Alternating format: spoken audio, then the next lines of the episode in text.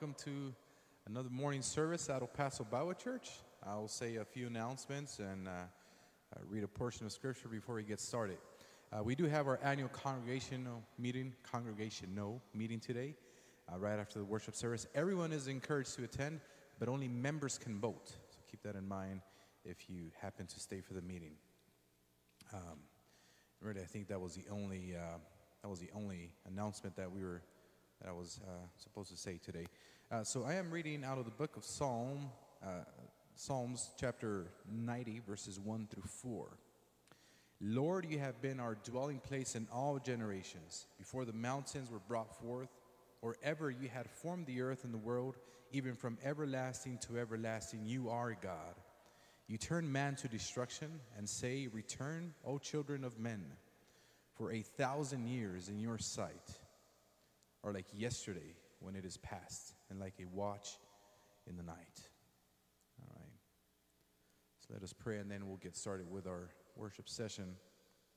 Uh, Father, we're thankful this morning for the opportunity to come as your body, as a church, and worship you and be encouraged by the teaching of your word. Uh, we ask that it be delightful for you. We ask that our worship uh, would be delightful. We ask that you, you would encourage us through the teaching of your word. It's in your son's name that we pray. Amen. Would you stand with us for a time of worship?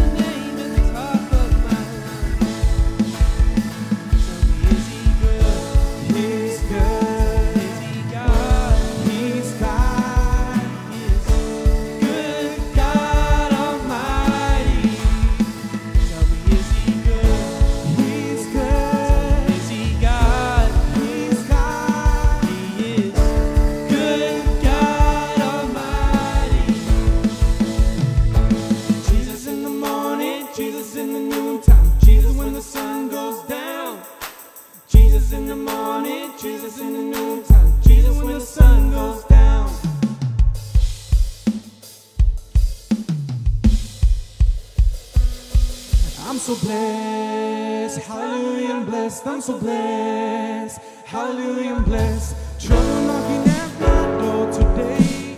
I ain't gonna let it in. Wanna steal my joy away. I ain't gonna let it on my best day, I'm a child of God. On my worst day, I'm a child of God. Oh, every day is a good day.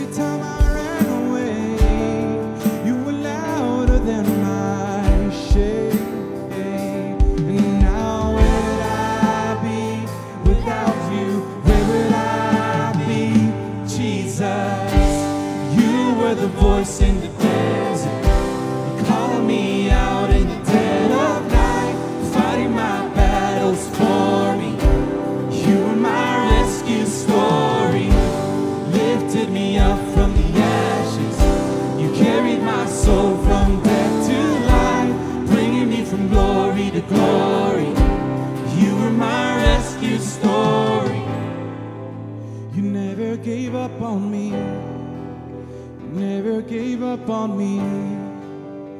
You were my testimony. Oh, oh, oh, you never gave up on me. You never gave up on me. You were my testimony. You never gave up on me. You never gave up on me.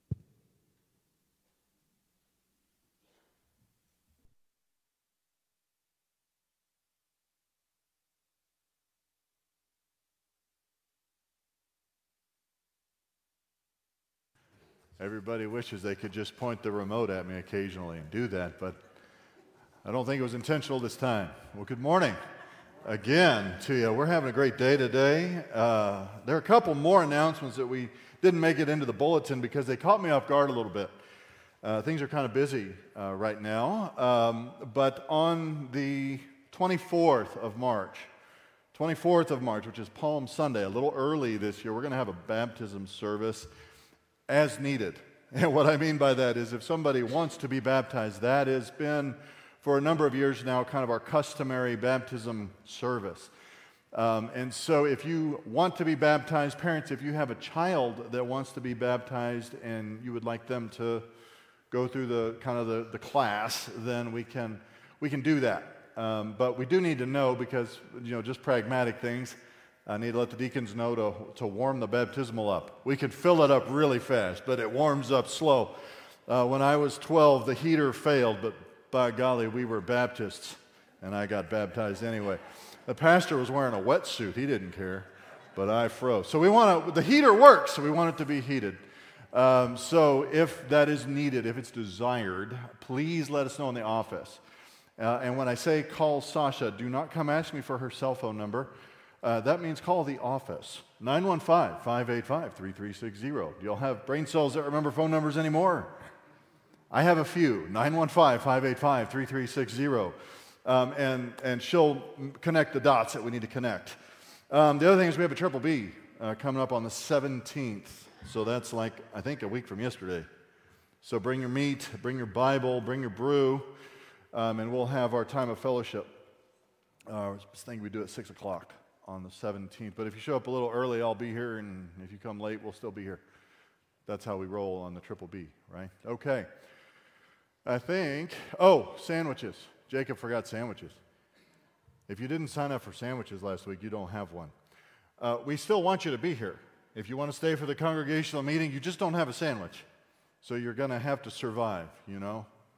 Like Survivor, the show, you know, you're going to have to go out and get some bugs if you want protein because there's no sandwich. But I warned you, right? So please stay. Uh, it's always a great time celebrating what the Lord is doing here. All right, I think that's it. One day, we'll actually get all those announcements done at the announcements. Um, but anyway, y'all got it now, okay? Baptism class, uh, congregational meeting, triple B. All right. So here we are. We're growing in grace, aren't we, today? Yes. Yes, you are. Here's why I know that. You're growing in grace because you're a believer in Jesus Christ. And I hope we take a survey every once in a while just so I make sure I'm not talking to the wrong folks. Um, unbelievers need to hear a different message than they're going to hear today. You need to hear if you're an unbeliever, if you don't know that you have eternal life, that you would spend eternity in Christ today, if you don't make it out these doors, then you need to hear a different message, and that is to trust Christ today, believe in Him for eternal life, and receive the free gift of eternal life. So that you have the opportunity to grow in grace, like the beloved, the brethren, the saints that Peter's talking to. Um, and if that doesn't make sense, that's literally how simple it is. Uh, please come and talk to me okay? You can come talk to me anyway. You can always come talk to me. Um, I am less scary than I look, I think. Yo, nobody nodded their head. you guys are killing me, man. I am less scary than I look, I think. I think. I'm pretty self aware, I think. Maybe I'm not self aware about my level of self awareness. Anyway, come talk to me, please. If that doesn't make sense and you've never heard it before, but today, we're going to talk in 2 Peter more about growing in grace. And we've been engaging uh, that material uh, for a number of weeks now. We took some weeks off for Advent, for Christmas, uh, as is our tradition, and I think is needed uh, to do that. But we're talking about growing in grace, understanding that as believers in Jesus Christ, and this is why I can tell you you're growing in grace, because you are, because you've been given everything you need for life and godliness. You've been given everything you need for life and godliness. That's what Peter says. In Jesus Christ, you possess it all.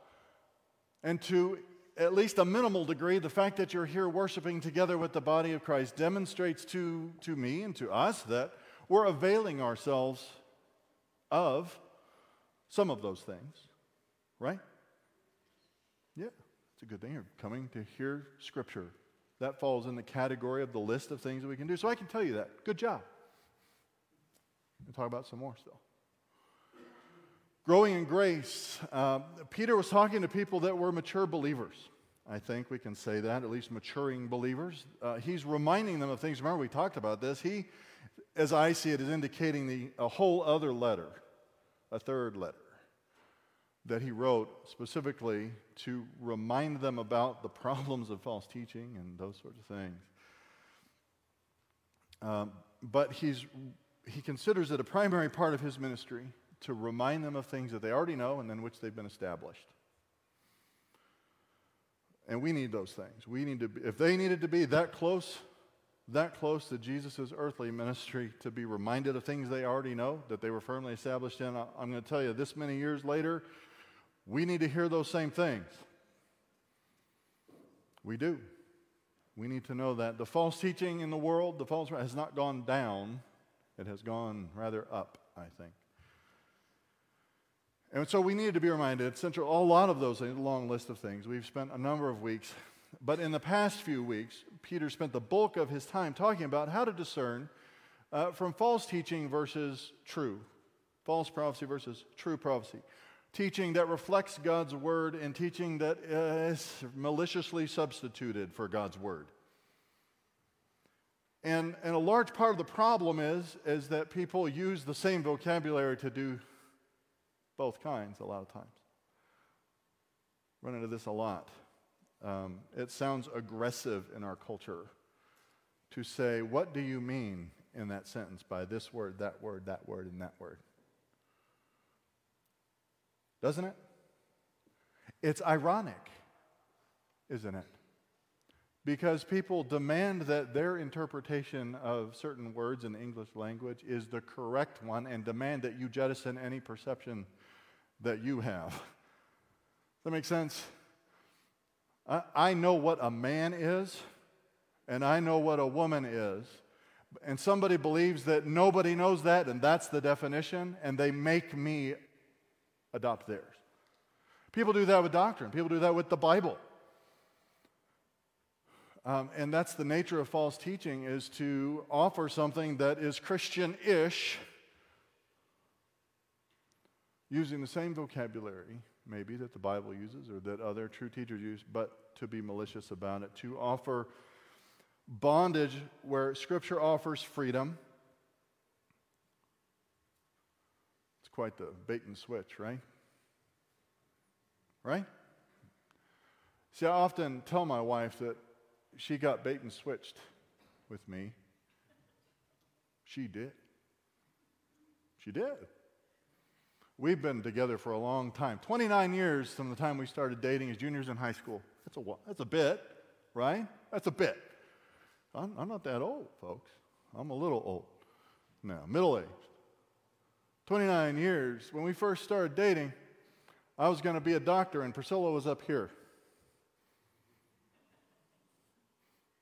Hmm. See what I mean?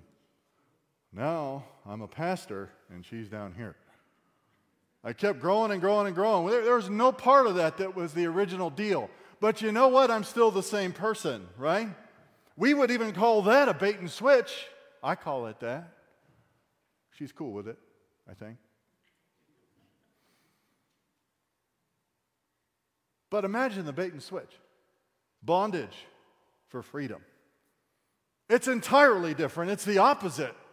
And that's what they're offering. That's why it matters that we discern the difference because it's not just a matter of a little bit, uh, it's, you know, like buying things on Temu or Wish, right? It, it's the thing. It's not the thing. It's bondage for freedom. They say no shackles and they wrap you in chains. It's damaging. And then he narrowed it down. He said, These people who are maliciously teaching false prophecy, false doctrine of Scripture, offering bondage instead of freedom. One of the key ways that they do that is they mock in their mocking. They're mockers in their mocking, and the chief thing that they do is to tell you and me, believers, people who are interested in the Bible and doctrine, teaching, that you really shouldn't be all that concerned with Jesus returning. Where's the promise of his coming back? You shouldn't bother with that.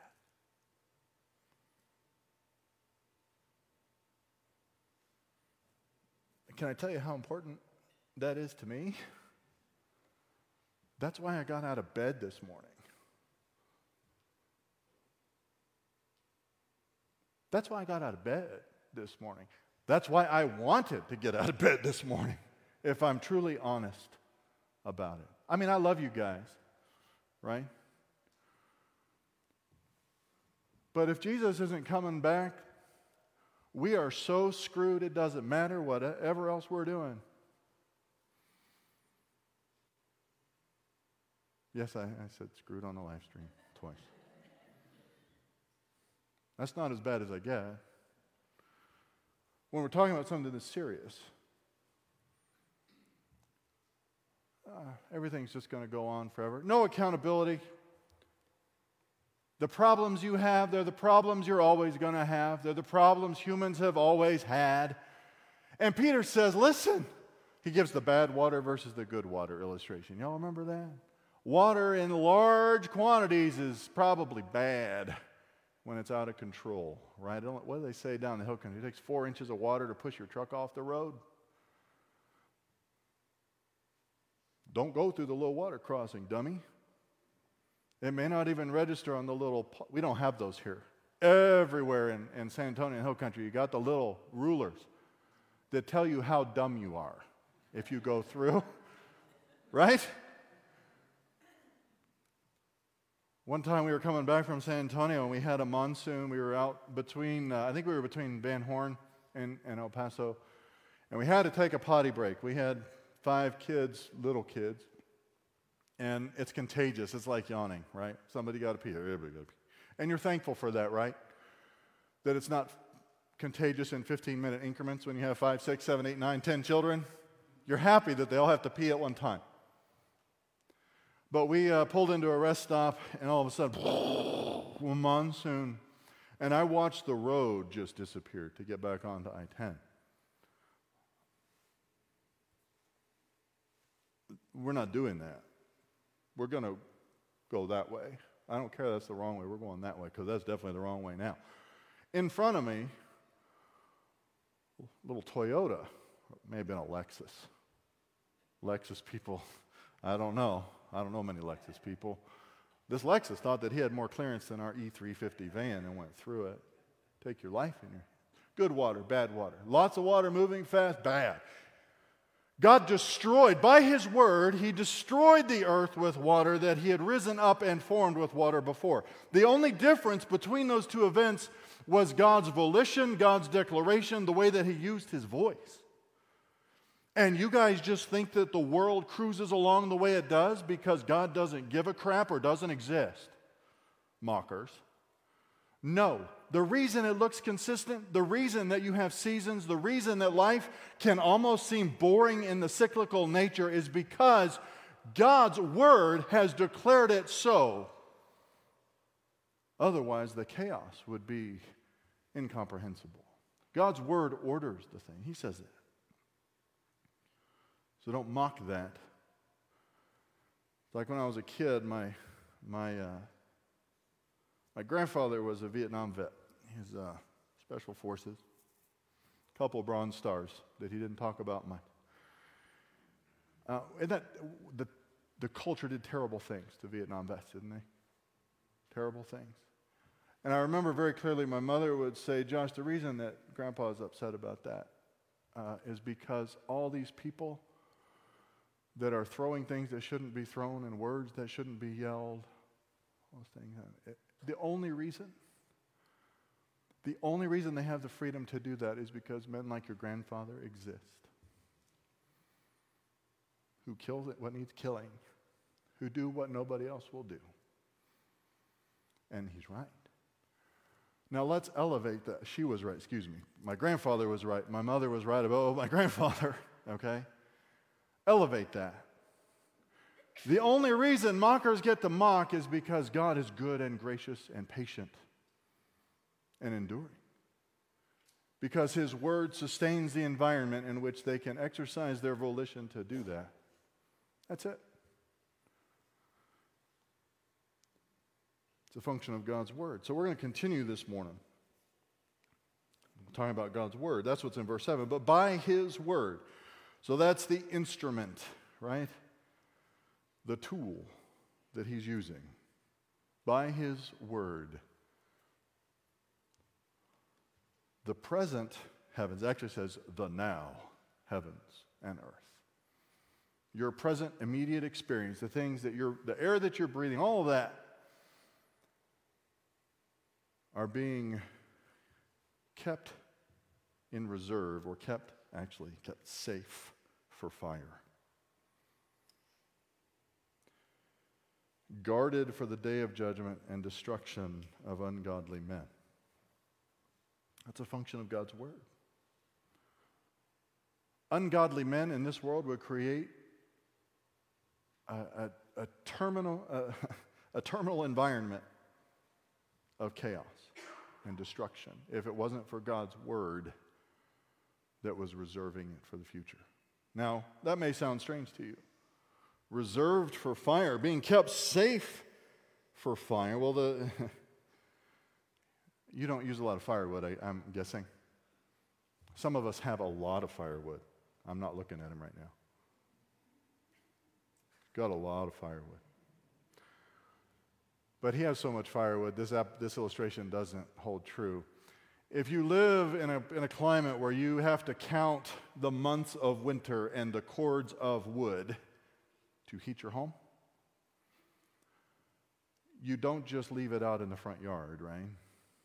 You reserve it, keep it safe. You make provision for it to be dry and ready to go. because you don't want to have to learn the lesson that generations learned before you, probably. So that it does what it's supposed to do, so that it warms when it's supposed to warm, so that it ignites when it's supposed to ignite. We might understand that a little better if we lived in a different climate, right? That may sound kind of awful at first blush, right? God is reserving the present heavens and earth so that it lights faster? Kinda. Kinda. Here's why. We've already pointed out, see, if you let people like our current administration run things entirely, things decline rapidly. Could God use that? Sure. He I think he is. I mean, we can't deny that. God is, God is involved. He has geopolitical interest, right? But this sign is supposed to be different. If God uses a political party to decline a nation into nothingness, which could legitimately happen, it's happened over and over and over through many times throughout history. Y'all read the Bible, right? You know that He's done that. What do we read about it in? History books. We read the narrative, the decline and fall of thus and such an empire. Rather leisurely, I might add. That's not the lesson. That bad decisions have terrible consequences? No. The lesson is what role God plays, the role that God plays and His Word plays. And when He flips the switch, it lights up. No one will be able to mistake this for a Chinese virus. It didn't escape a lab from somewhere. No one's going to mistake it for having an idiotic electorate. No crap. This is what happens when morons are in charge. All of that can decline a nation. All of that can put an entire world into bondage. Yes, but there will be a distinction between what God does, and He's reserving the earth, the present heavens and the earth, so that no one can be mistaken. And all the created order as to who is flipping that switch and who's lighting it up. It's going to be categorically different. Says the reason is because it is going to be judgment on the ungodly. Kept guarded for this purpose, for the day of judgment and destruction of the ungodly. A day of judgment. The false teachers, the mockers, mocking with fairly intensive description, but other ungodly men as well. There'll be a day of judgment, a day of destruction and it isn't now. Just as much as the kingdom isn't now, we need to understand that the judgment and the destruction isn't now either. Not this. There are people that are confused on this point. Uh, we've talked about this when it comes to the kingdom. So the judgment and destruction in Scripture has to come before the kingdom comes. Some people have skipped to the kingdom. Well, we need to be bringing the, the kingdom now, right? Those post millennialists. They believe that they're supposed to vote a certain way and orchestrate the kingdom so that it's ready for the king to come. I don't I never met a real life one of those until about 8 years ago. That was a hypothetical theoretical doctrinal position in a dusty old book.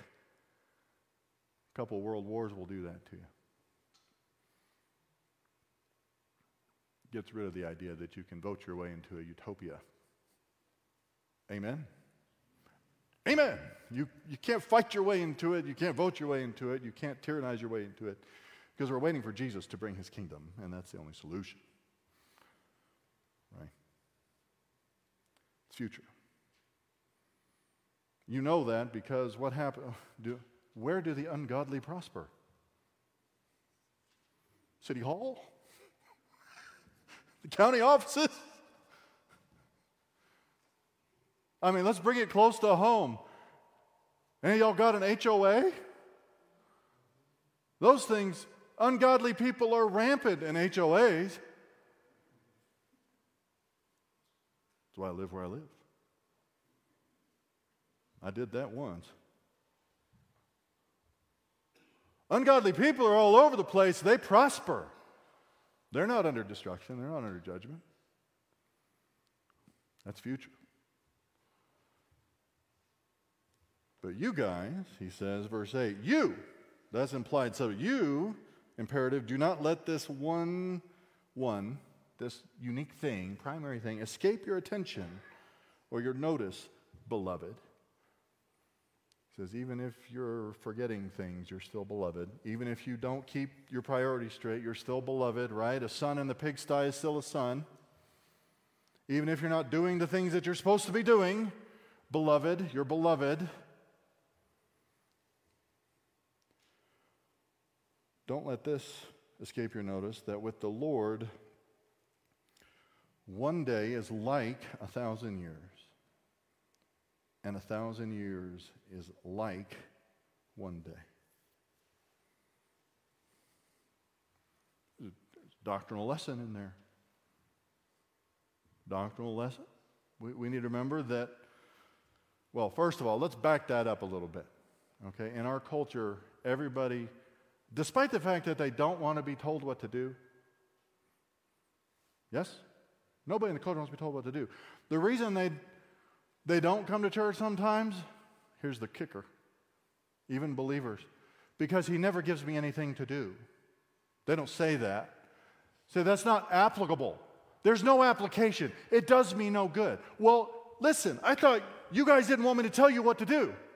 So why are you mad at me when I'm teaching the Bible over here and I'm not telling you what to do. I'm giving you what you want. You see how that goes?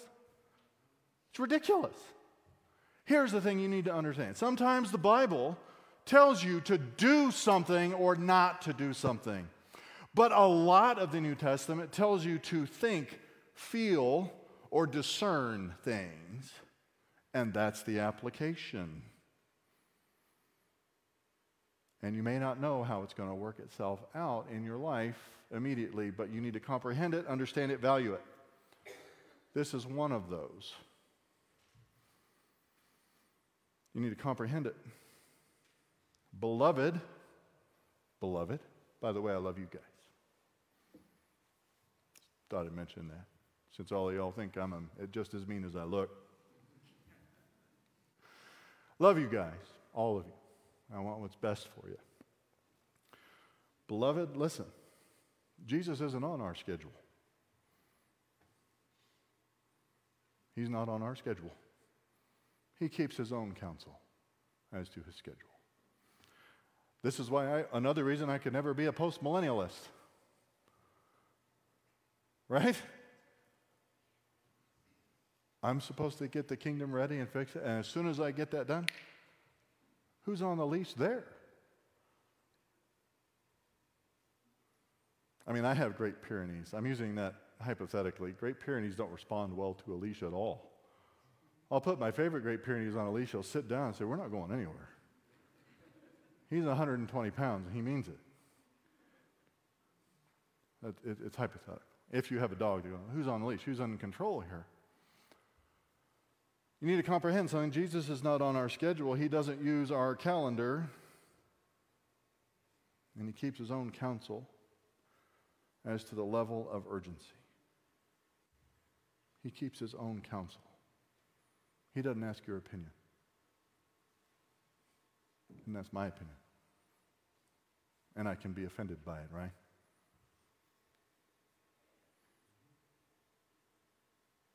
He doesn't care. He keeps his own counsel as to how long is long enough. How long the present, the now, is going to be reserved for, for fire. How long ungodly men will be in an environment in which they can prosper until their judgment and destruction comes upon them. He's not on our clock. He doesn't punch in, he doesn't punch out. He doesn't. So let's not treat him that way, right? With him, we have a, a pair of similes here. You know what a simile is? I actually refer to my son and daughter-in-law, daughter-in-law, excuse me, as simile. We have couple nicknames for them. Giddily, Gideon and Natalie. Micah Bell, Micah and Isabel. Simile, Simeon and Lily. It just makes things go faster. We have a lot of, lot of couples to talk about. We're not talking about Simeon and Lily. Sometimes they're watching, so let's clarify. A simile is a literary device making a comparison. Other one would be a metaphor. So a metaphor would be a little different. It would be a day is a thousand years, and a thousand years is a day. That's how you would state it as a metaphor. A little bit different, could be a little more confusing. A lot of people treat this like it's a metaphor, or actually not even a metaphor at all. See, a thousand years like a day. And they make all sorts of doctrinal trajectory out of that that they probably biblically shouldn't do. It doesn't, it's not a metaphor, and it's certainly not a direct connection.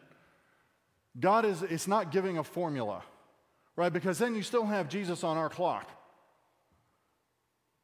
Right? If we can say that a day is a thousand years, we have a ratio and a formula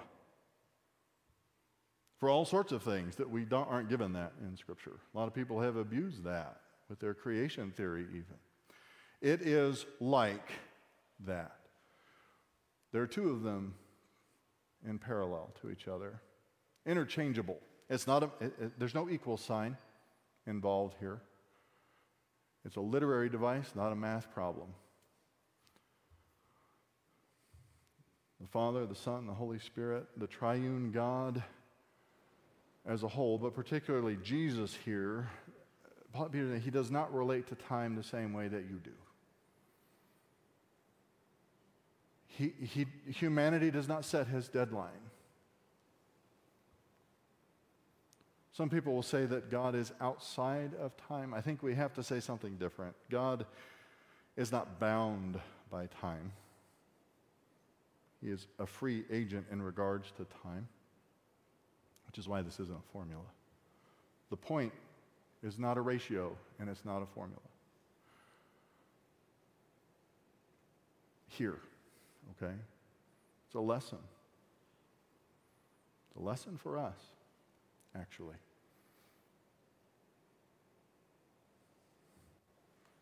With the Lord, one day is like a thousand years, thousand years like one day. The Lord is not slow about his promise, as some count slowness, but is patient towards you. I am neurotically punctual. Anybody? No, because you're all pessiments. Right? You're not neurotically punctual. One day I'm going to do some funerals for people, and many years later, and y'all are going to be late for it. That's all right. The person that Anyway. How many generations of, of believers have thought that it had to be in their generation? I think it's almost every generation says that it's got to be, it's got to be now. It's got to be soon. It's got to be. It's got to be. It's got to be. It's got to be. There's an indictment in that type of statement. There's an indictment against God, against Christ, when you say things like that, when I say it.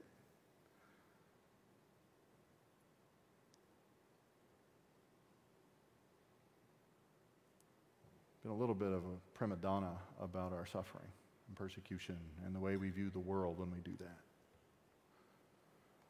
God doesn't keep our counsel, He keeps His own on this matter.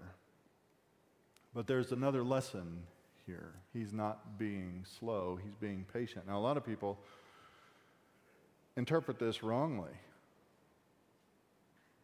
They will say that God is being patient towards unbelievers out of this passage.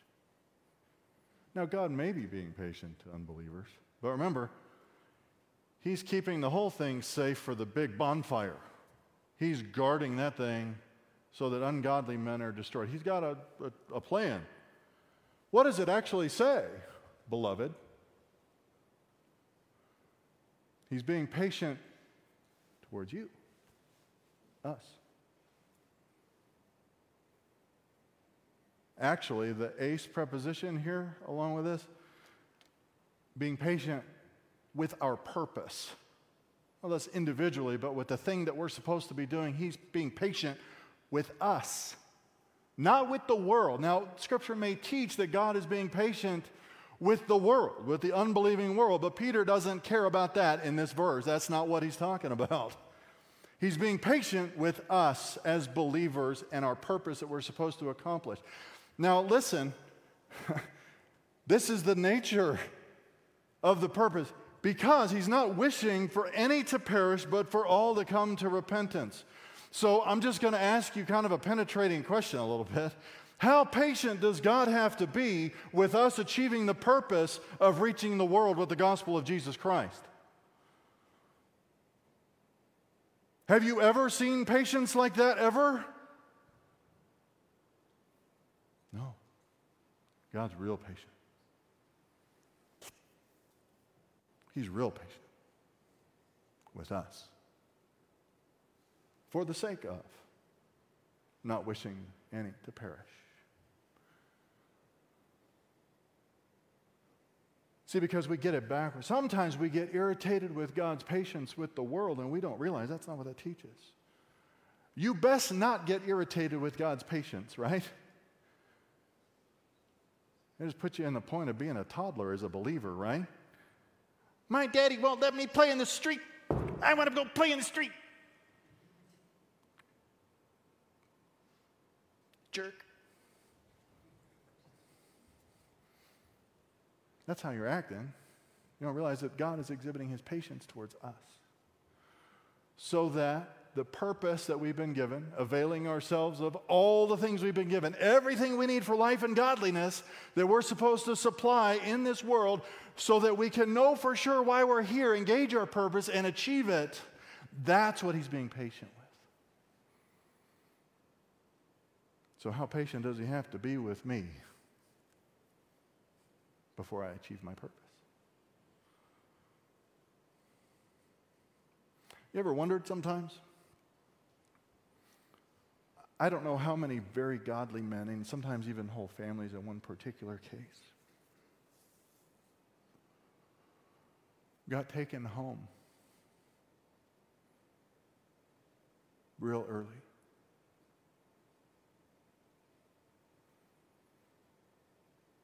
And why the fleshly ones live to be a hundred. Sometimes. I'm not saying it's absolute. Maybe they were done. Maybe they were done. Maybe they did more than I've done. Maybe they achieved their purpose. God is being patient with us. But we, we shouldn't forget that there is a time stamp. He is reserving the now, the experience now for judgment, for fire and it is coming. and the opportunity won't be forever. That's what we're proclaiming today in Paul's words. We, we do focus rightly on the remembrance aspect of communion. We're remembering, right? We need to remember the things that we already know and in which we've been firmly established. But Paul teaches us in 1 Corinthians that at the time that we are remembering, we are proclaiming the future until he comes, his death, our purpose, according to 2 Peter, to proclaim his death, the sacrifice for the sins of the world, not for ours only, but for those of the whole world. Considered a problem passage by much of the church out there not much of a problem for me. All of it. The entire debt paid. We're remembering that and proclaiming it until he comes. So, as is our custom, I'll give you a few moments to spend in prayer before the Lord, and I'd encourage you to do that. And shortly, I'll ask the men to come forward to pass out the elements.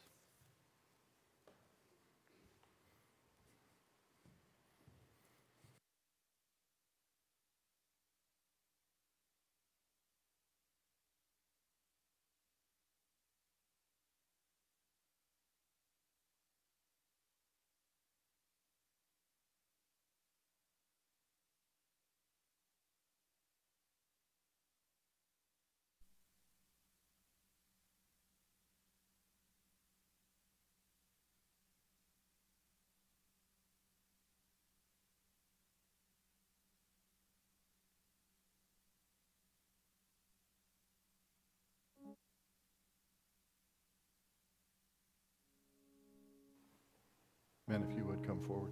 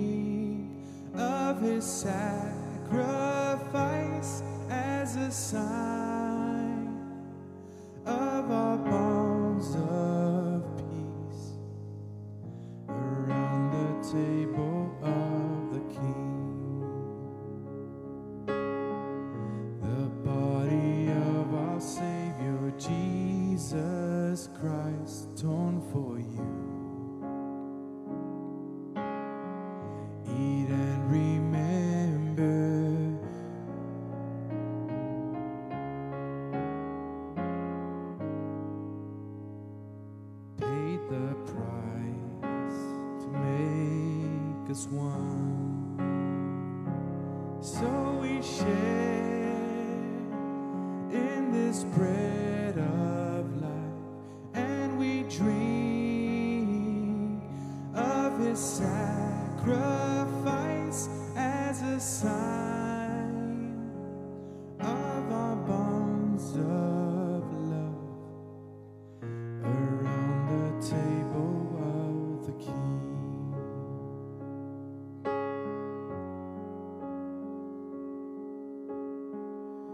The blood that cleanses every stain of sin shed for you.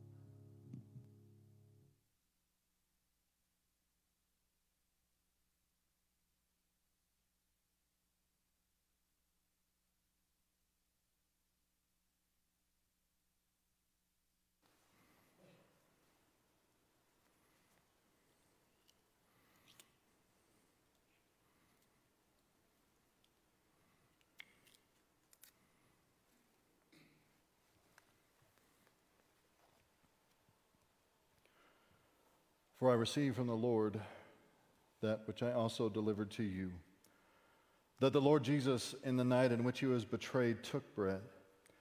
And when he had given thanks, he broke it and said, This is my body, which is for you. Do this in remembrance of me.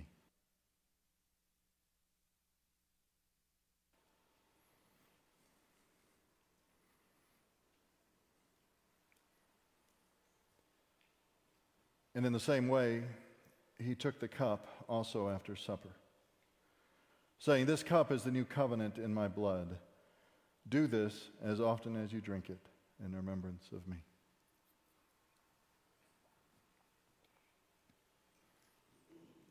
For as often as you eat this bread and drink the cup, you proclaim the Lord's death until he comes. Would you stand with me and we'll dismiss?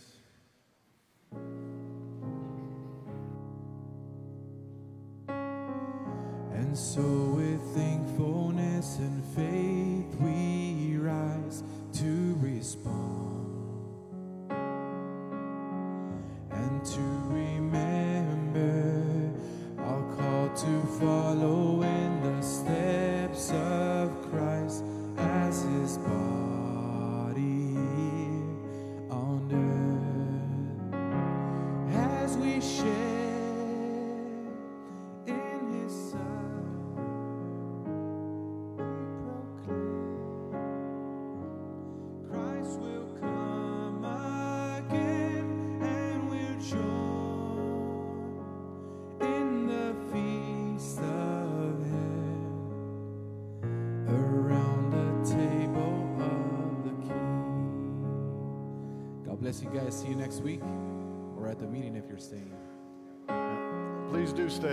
us a few minutes uh, to get set up, but um, the sandwiches and things are in here also uh, for lunch.